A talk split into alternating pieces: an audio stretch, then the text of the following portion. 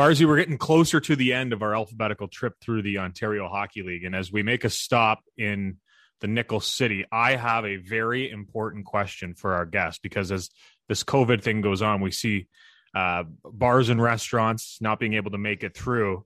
And I just want to confirm that the Caruso Club is still working and open up in Sudbury. Caruso Club's still there. Yeah, they were uh, trucking on.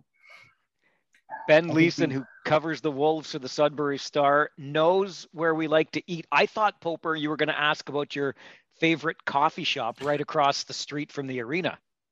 I, I should have. Maybe it's just because I just had some schnitzel and some pierogies from the lovely right. Metro restaurant here in Kitchener.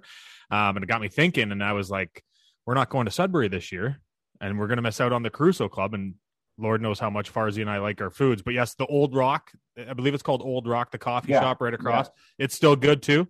Oh yeah, it's still there. Okay, Yeah. perfect. Things are good in Sudbury, obviously. Farzy, I, I think that, and that's the podcast. So who's our guest? You know, it's it's funny because I I had a chat during this pandemic madness on my uh, daytime job, you know, the talk show on 570 News with a professor from Laurentian, and I scored huge points by making reference to the old rock because we were talking about coffee. And he's like how do you know about the old rock? I said let me tell you how i know about the old rock. Uh, anyway ben we appreciate your time as we get set for another season.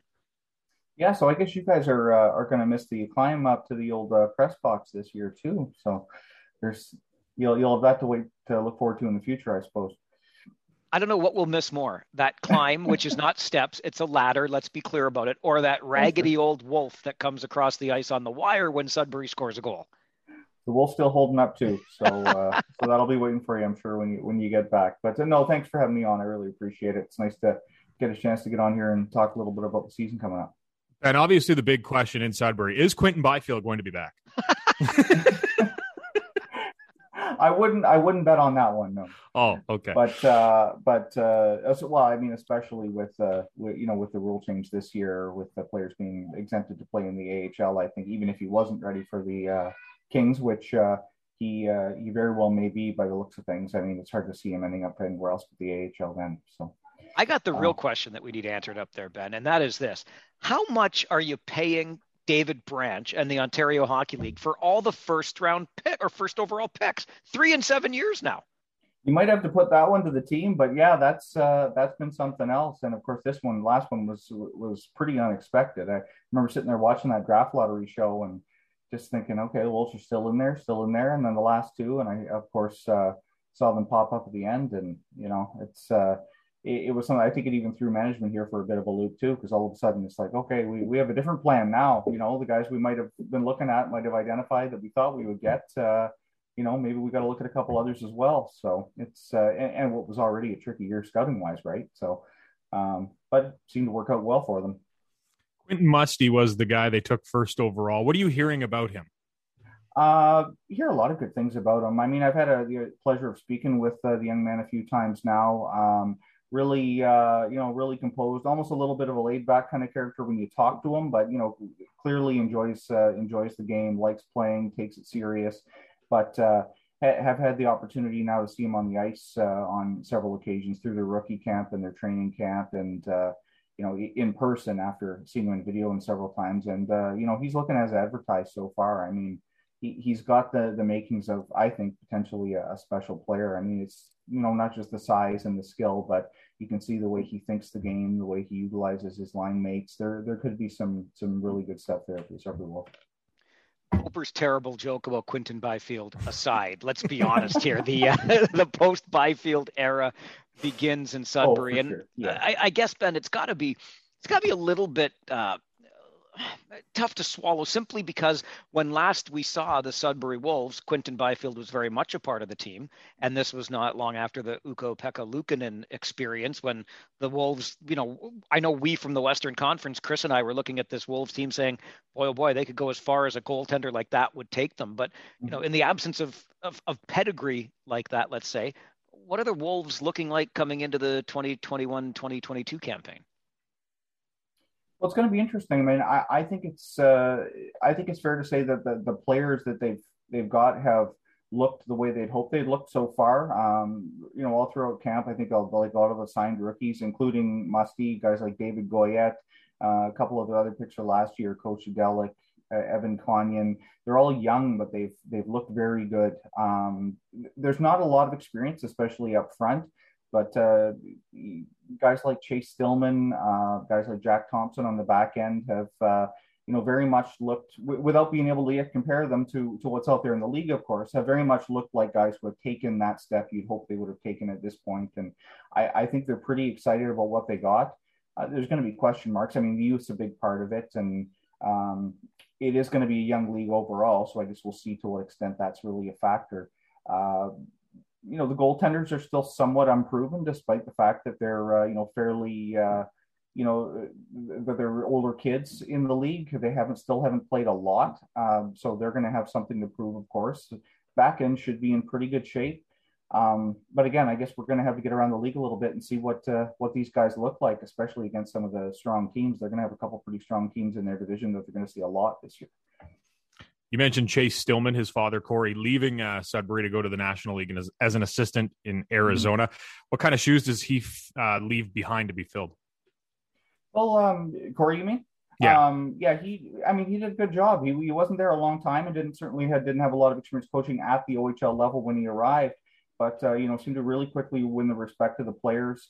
Uh, put some uh, systems in place that they seemed to uh, take very well to, and obviously had some success um, you know, early on, of course, they were hampered by injuries and sort of made the decision, I think, to uh, go a bit younger and and you know, and there was of course that opportunity for uh, to draft Quinton Byfield, which was uh, hard to pass up. But he, uh, I think, he did a very good job and showed, uh, you know, judging by his his hiring at the NHL level, that there's you know a lot of potential there for him as a coach. So it was, you know, it was a pretty big decision, I think, for for Rob Papineau, the GM, his first um, his second uh, hire, um, you know, Corey being his his, his first uh, by himself as as head coach, you know, who he was going to bring in, and there was so much turnover in the league, of course, as far as coaches go. Uh, there was a lot of guy, a lot of teams looking for uh, for guys, and you know, some some were able to land some pretty good talent, but.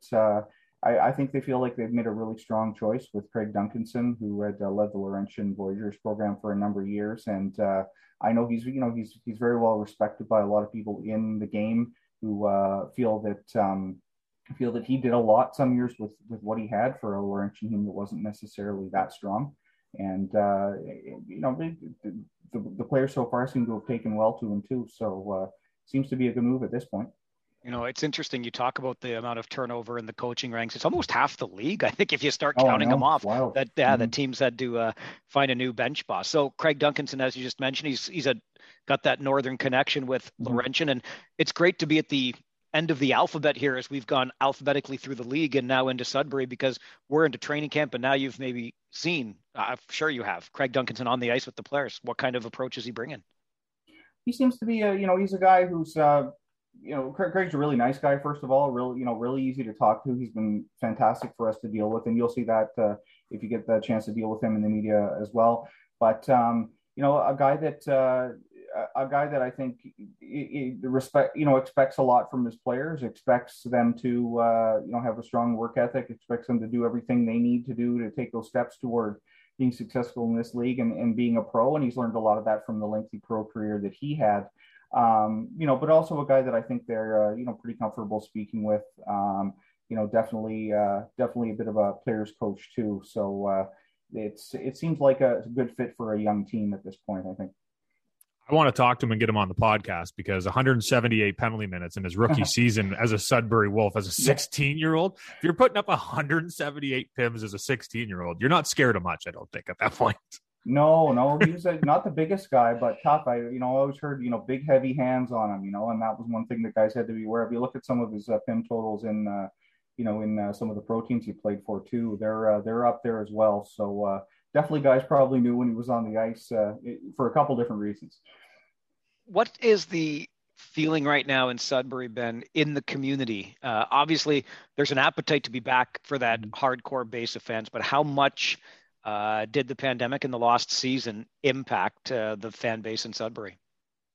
I, guess we're, you know, still probably taking a measure on that, but uh, there seems to certainly be some excitement about the fact that the league's back, that the, team's back. I mean, um, I get the impression from just the reaction when we post stories online and on, you know, social media and stuff that there's they're being well read and there's some interest there. And I, I guess we're going to have to see what the, you know, the stands look like when the games get going and uh, and they get they, they get playing to see if they can get to that uh, that uh, thousand capacity that they're currently capped at. Um, but uh, there does seem to be some appetite for it back, and you know maybe like a lot of us, there's a little bit of uh, you know it might be on more on the side of cautious optimism that things are going to go ahead and go fairly smoothly. But uh, I mean, I'm trying to keep my fingers crossed, and I think a lot of the fans here are too. Obviously, during a global pandemic, I'm sure this got pushed to the back burner. Maybe it was the perfect time to do it. But is there any update on a new rink for the Wolves? Uh, that's that's been uh, that's been quite the process. It's still kind of something that's that's grinding along. There's been um, it's been a bit of a polarizing issue as far as where it's going to go. Uh, and whether it's going to be a new build or a renovation. And, you know, I don't know if uh, you want me to get into all the details of that today, but uh, it, it's something that's still sort of, uh, I mean, council did reaffirm its commitment to the, to building the rink at the proposed site not too long ago to doing the big uh, complex out there. Uh, there still remains some opposition to that, and some other some other issues maybe to be overcome yet. So we'll we'll see. Um, it's right as of right now, it's supposed to be moving along. So we'll we'll okay. see what happens with it. I know the northern teams like to laugh at the southern Ontario teams when we complain about getting on buses and going for road trips. But uh, there's a conversation to be had around travel this year simply because we're keeping it all in the conference. Sure. So, as much as we'll miss our trip to Sudbury, in the Eastern Conference. We won't necessarily miss the long ride, but how does the schedule uh, shake out for the Wolves? Will you still have those games against the Greyhounds because you're both Northern teams? Anything like that?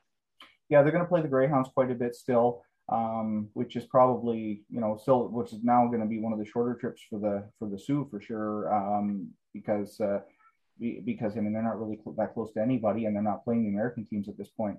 Uh, there's going to be a whole bunch of games against North Bay, which is only about an hour and a half away. To play Barrie a lot of times, which is you know one of those real strong teams that I mentioned. I would think I think Barrie's going to be a pretty uh, strong strong team this year, and uh, you know they're they're going to a couple other points, um, sort of more to to the south and, and east. You know, we got Peterborough in there. You've got uh, we've got Oshawa teams like that. Um, but uh, you know they're trying to cut down the travel. Of course, northern teams you can only do it so much, but uh, it's going to mean a lot of games against that North Bay team and and, and the Soo, and it, it, could get pretty interesting by the end of the year as these players get a little tired of one another. Pope was just saying earlier today, four of Kitchener's first six games are against the Guelph Storm. It's like wow. a playoff series to start things off. Just like right all in the front like that too. Yep. Wow, it's crazy. Um, the Wolves struggled in the past, obviously, we talked about how many first overall picks. They had the big run with UPL, Ukko-Pekka Luukkonen. I know they wanted to build around Quinton and make a big push, but what would a, a deep push into an OHL final, for instance, do to the fan base up there in Sudbury? I think it'd be huge. I mean, it's only happened twice before. Once, of course, in like the late 70s, and the last time would have been 2007. And I just missed that. I was still in the Soo at the time. Um, but it uh, you know it, it's one of those things that just takes over the city. Uh, it was it was it was huge here. You know, it was a, it was a sensation. The fact that they were in the in the OHL final and uh, and competitive uh, too, and it was kind of a little bit of an unexpected run if you looked at their their regular season that year. Although in hindsight, you look at some of the players they had, maybe it shouldn't have been unexpected. Uh, you know, the NHL careers some of them ended up having, but uh, but it would it would be it would be huge. Um, you know, I think that that would uh, that would really sort of capture the imagination of the the whole city, and uh, and, and, yeah, that's what they're building for. I think they were uh, obviously uh, disappointed when the season got cut short when they had a good team a couple years ago, and uh, then I think they they thought they could really maybe push for something this past year, only to see that canceled altogether. So you're kind of hitting reset now, but I think the hope their hope is that this they can keep this young core together and uh, really build towards something like that um, in in a couple years. Uh, you know,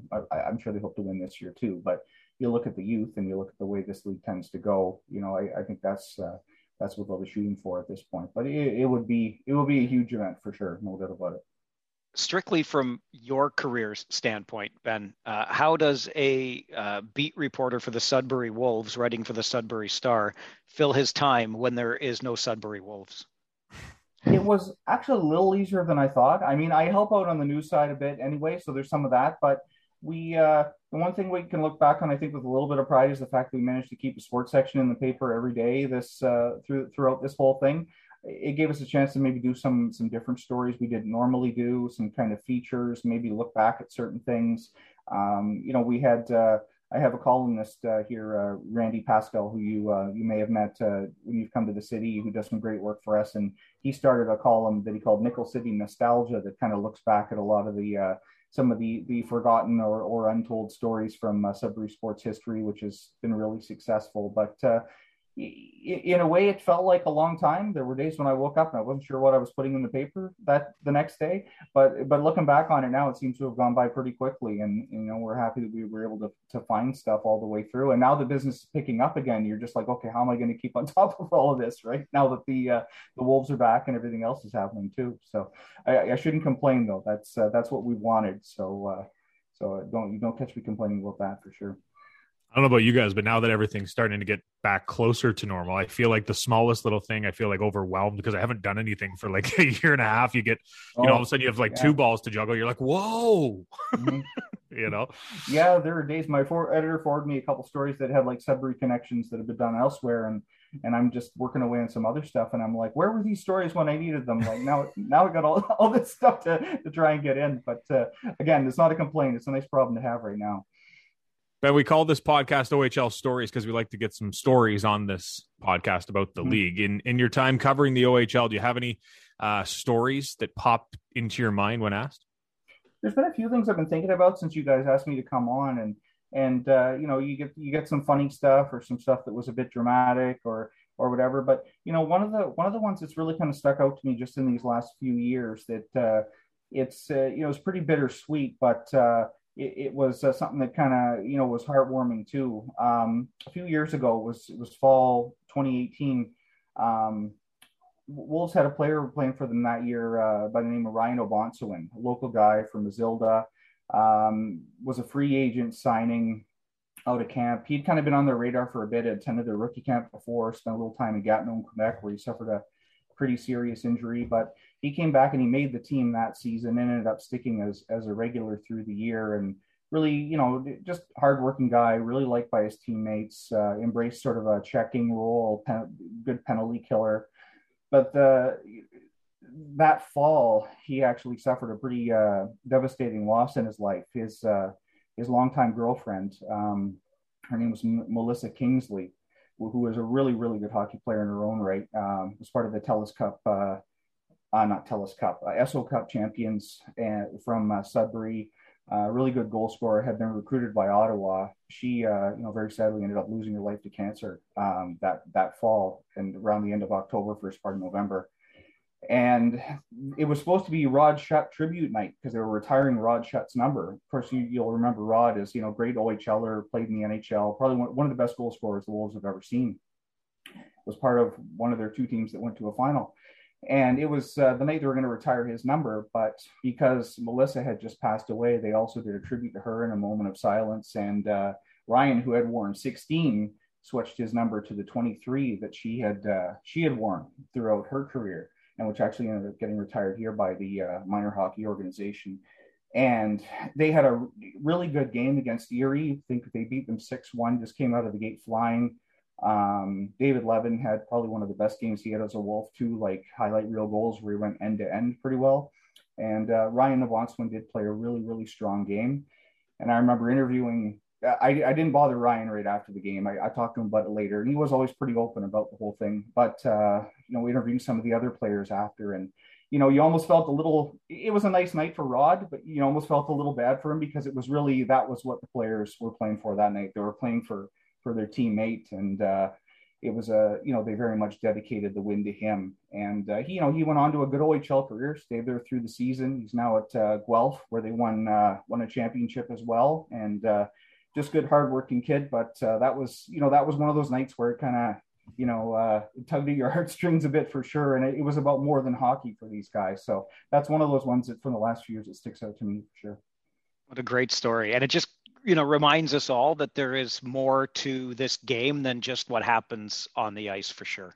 Yeah, yeah, absolutely. Absolutely lots more of those stories to uncover in the uh, months and years ahead. Ben, mm-hmm. uh, sorry we're going to miss you on a trip to Sudbury this year. Maybe the OHL final. I guess it could happen. I mean, stranger happen. things have. But uh, appreciate you making time for us on this podcast this week. Thank you.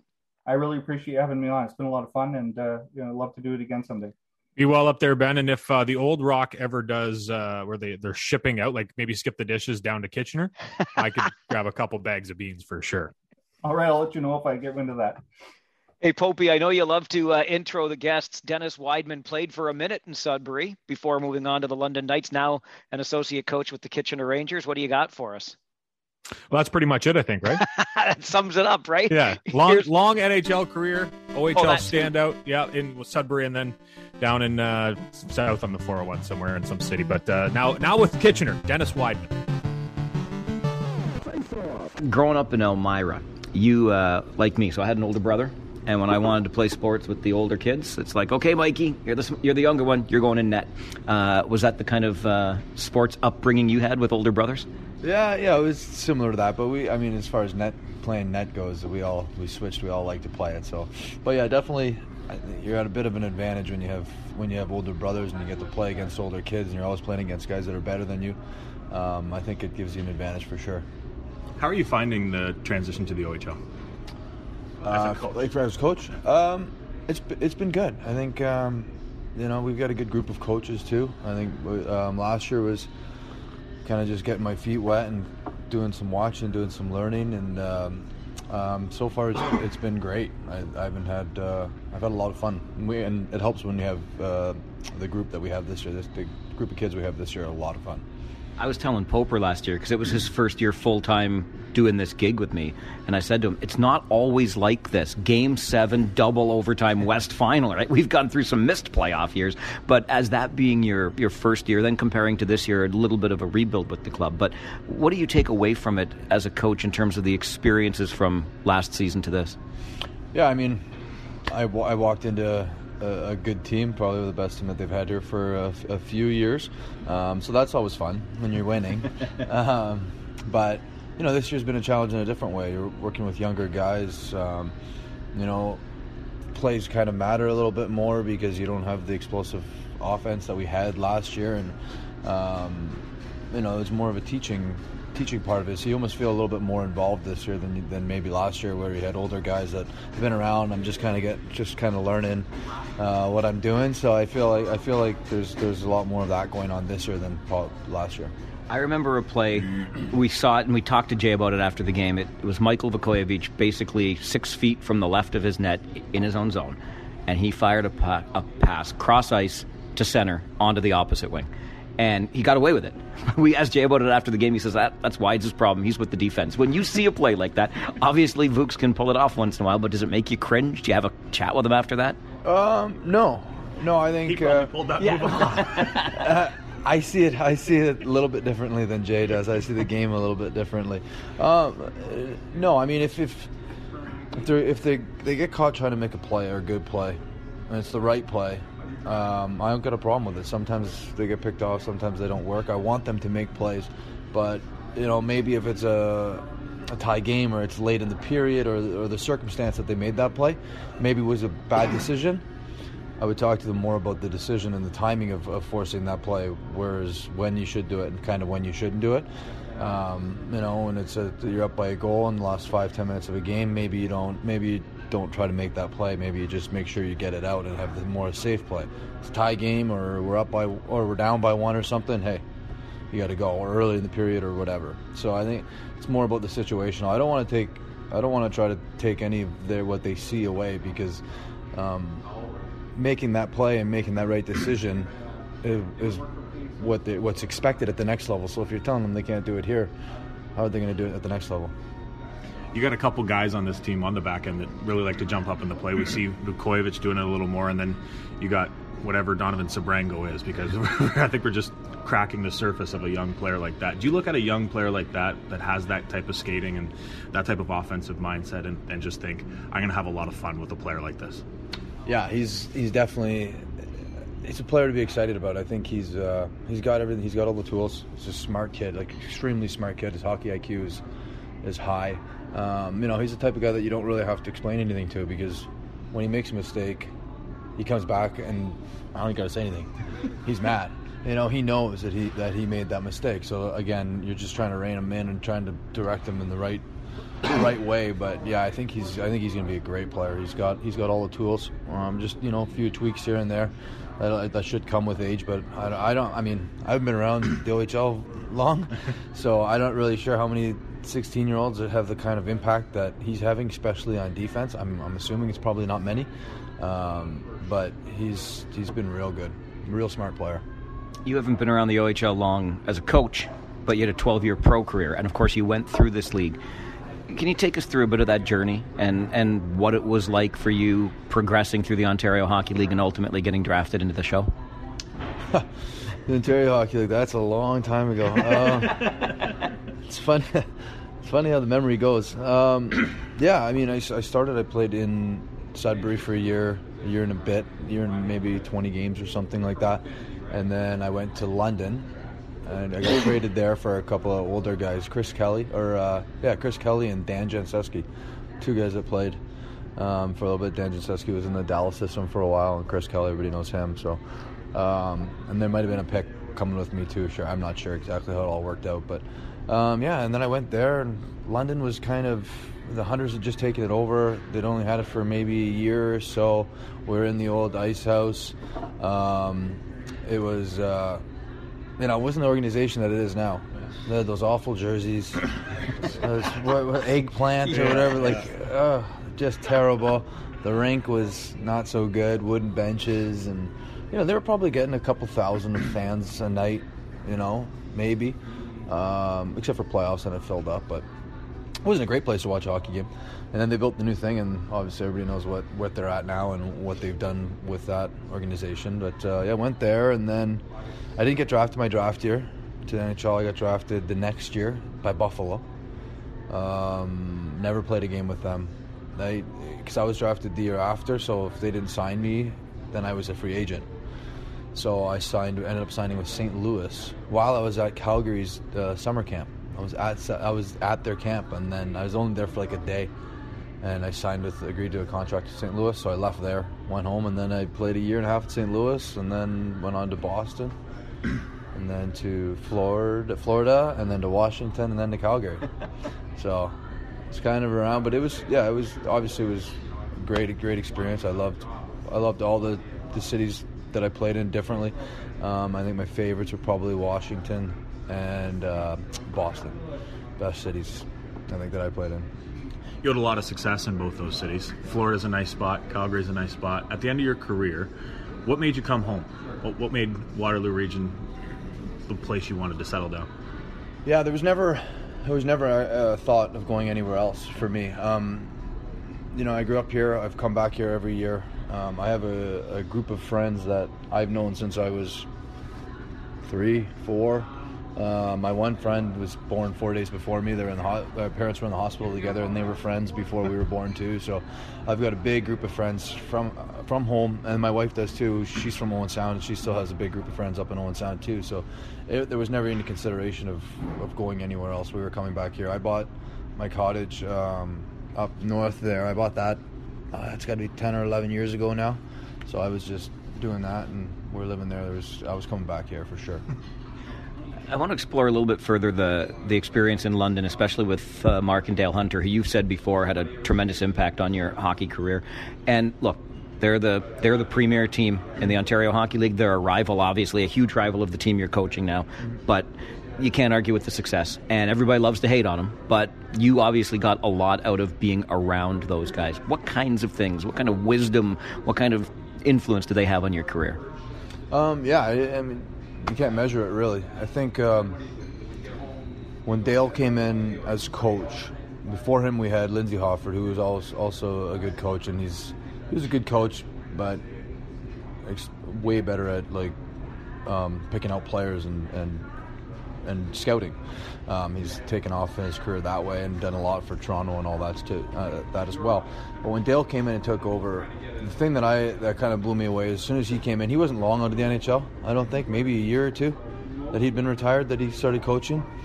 Um, it was just a different feel right away. He treated us like we are in the NHL right away, and I think especially back then how coaches how coaches were back then. In junior they knew they had your whole career in their hand and they they used that.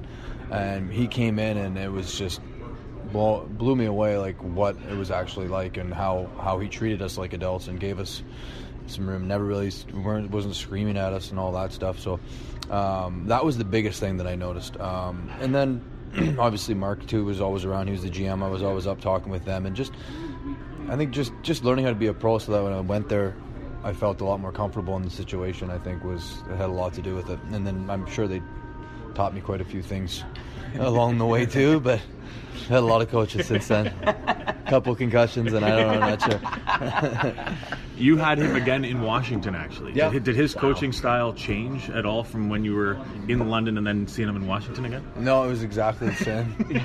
uh, it was exactly the same. That's right. I had him for. I think he came in in December, maybe after they fired they fired Boudreau, um, and then he came in in December and just did that that one year. Um, you know, I think he did. A, I think he did a good job. We were a team that was kind of in between, and uh, at that time with Washington, that's when we they've had a they had good teams year after year after year, but then just came up short in the playoffs.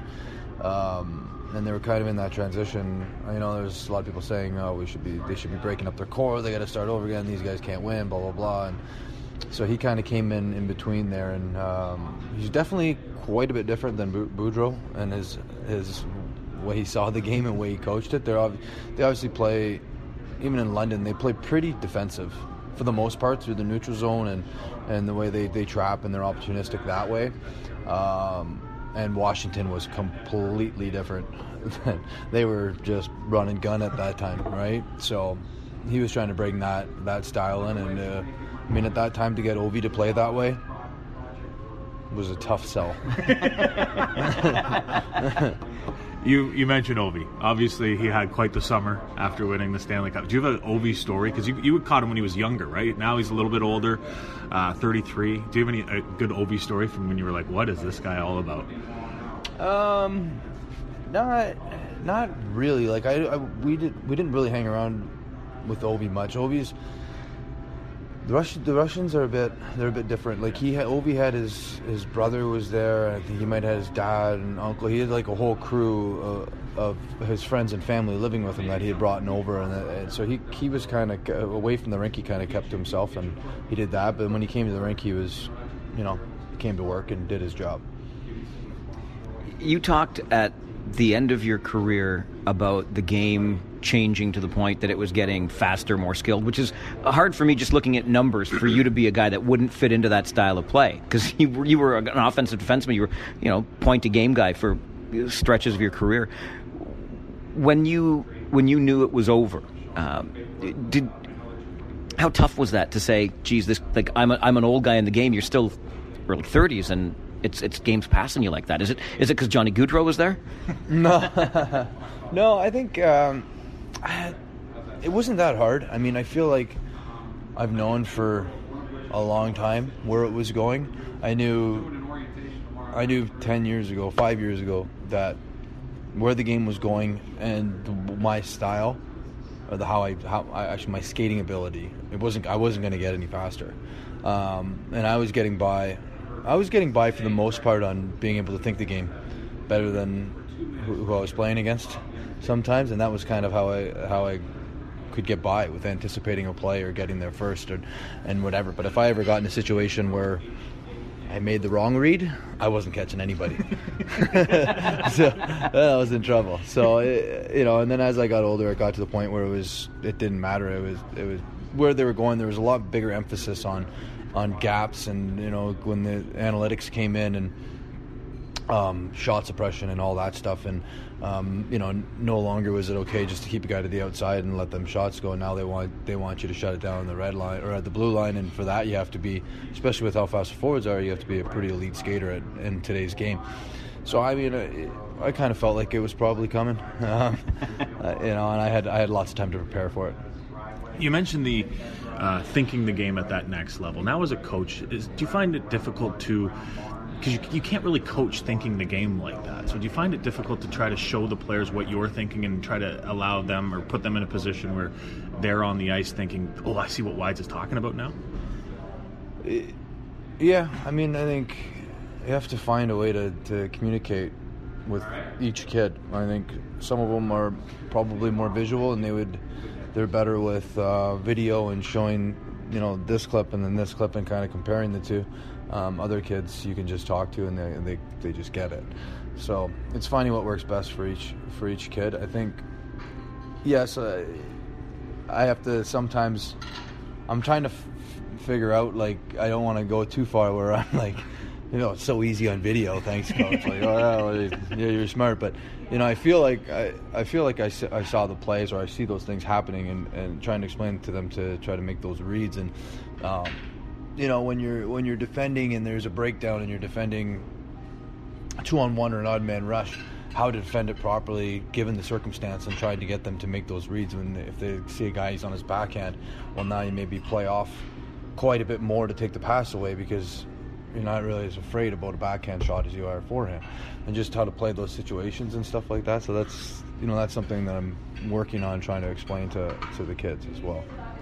Did you always know it was going to be coaching next or staying in the game somehow, as opposed to going back to the family farm in Woolwich?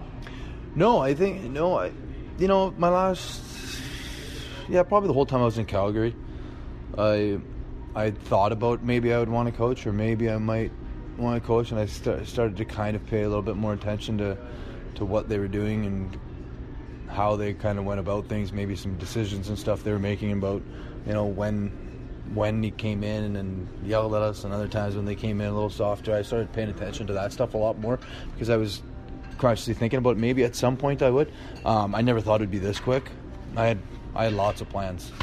I was gonna get a snowmobile. I was gonna go to the cottage every winter. All these first first couple years, we were gonna go traveling and do all this stuff, and then no, I jumped right back into it. Now I have the, now I have the same schedule as I do when I played, and I still can't go to the cottage in the winter. Jay McKee will do that to you though. When yeah. he calls, you answer, right? Yeah, yeah. No, it, yeah, it just kind of happened. I was still, I was actually still skating um, with the team when Jay had asked me if it'd be something I was, I was interested in. I was like, yeah, sure. I mean, it worked out. I mean, I don't, I don't think there's not probably not too many jobs that come up if, for Kitchener, and um, you know, with me wanting to be in Kitchener Waterloo and and raise our kids there and have them go to school there and everything. We had bought a house um, in Waterloo uh, five years ago. I mean, it was pretty limited to where I could have coached. It would have been here, Guelph. London's even a bit far with how much travel it would be. I mean, it's you could do it. I could do it for sure, but uh, you know that's kind of. And then this one came up, so I, I got pretty lucky. I just want to go back a little bit because you talked about in the past about uh, thinking the game. You talked, you mentioned analytics, shot suppression, um, understanding when a forward has got the puck on their backhand. It, it's not like for people who don't know Dennis Wideman, it's not like you're one of the hockey players that you know get puck, shoot puck, go skate hard. You're not. A, you're an intellectual guy. You think about that kind of stuff. We see you reading all the time. Have you always been that kind of thinker, even growing up? Um, I think so. I think I questioned a lot. I had a lot of questions. Um, I, co- I kind of questioned everything. Um, I think that I think that it probably annoyed some of the coaches that I, that I've had in the past. How about referees? questions, uh, questions and answers I had lots of, but um, I'm sure that was pretty frustrating. But uh, yeah, I, I, think I think I've always been just kind of saw the game the way I saw the game. Um, yeah, and then you're trying to pass that on a little bit to the to the younger kids, but um, it's it's a battle of. I know how the how the game's being taught at the next level and how they want the kids how they want them to play. So I'm I'm trying to figure out at this level what they can actually do and that we can still win games here, but at the same time getting them ready for how the game's played at the next level. So you're kind of trying to find that balance. I mean, there's, I mean, at the next level, everybody's good, so you can force your D to play aggressive at the blue line and play up and guard that line. Whereas, you know, at this level, you have some guys that probably can handle it and some guys that can't. But you can't have a system that okay, you you three or four or five do this, and, and then you do this. So it's it's finding that balance of, of what they can handle and what they can't. All right, uh, we got to let you get some lunch, and there's a game to get to too. But I, I want to ask one more, completely out of left field. But when you start talking about analytics and stuff, uh, and I think back when I, when we look at your career numbers, you had some seasons where your plus minus was off the charts, like plus 50, plus 60. And I've heard in this day and age, with analytics and everything else, that plus minus is a terrible stat as a defenseman, how do you feel about it? It's a terrible stat. I've always, always said it's a terrible stat. But those those seasons that you're talking about, there, that was only one or two that were that way. I had some that were off the chart the other way too. I so, must have missed those. yeah, thanks for that. but uh, no, I think it's. I mean, they have more direct. I mean, when when we watch video, when I watch video now, I I'm watching the the guys' games, and I have uh, a little running total that I keep of of the D men at least that of every chance that I think they could have done something about that they were directly involved in. So sometimes they get a scoring chance and it's just the one guy that gets one. Sometimes it's both of them. Um, so I think uh, I think there's more that way. I mean, you know, if, if forwards are getting minuses that you know a defenseman got beat one on one and the guy went in and scored, and a forward gets a minus. It's just a, it's a dumb stat. Do you get pluses when the forwards are cycling? They don't even touch the puck; they're just standing on the blue line and they score a goal, and you you somehow you get a plus for that. If you're not involved in the play, you're not involved in the play. So uh, that's why that stat's kind of out the window. And then there's other parts of it too where um, maybe you get a, a, five, six defenseman or a third or fourth line. Um, you know, maybe the guy's minus 15 or minus 20, and you're like, oh my gosh, that guy's that's bad. But they get limited minutes, and then maybe they got caught out against the top line or something on the road, and they don't score a whole lot of goals. So maybe they've only been actually out for like 22 goals against the whole year if you look at it that way, it's not that bad. Mm-hmm. You know, and there's uh, the top line guys maybe been out for 100, but they've been on for 100 too. So it's it you know it can go that way too, where you're just you're in a position that you're not you're not getting a whole lot of offensive zone starts, so you're just you're just not scoring goals. So every goal against makes it makes it look bad when it's actually not that bad. Mm. Great. Yeah. Appreciate this. Thanks very much. Yeah, no problem, guys. Thanks.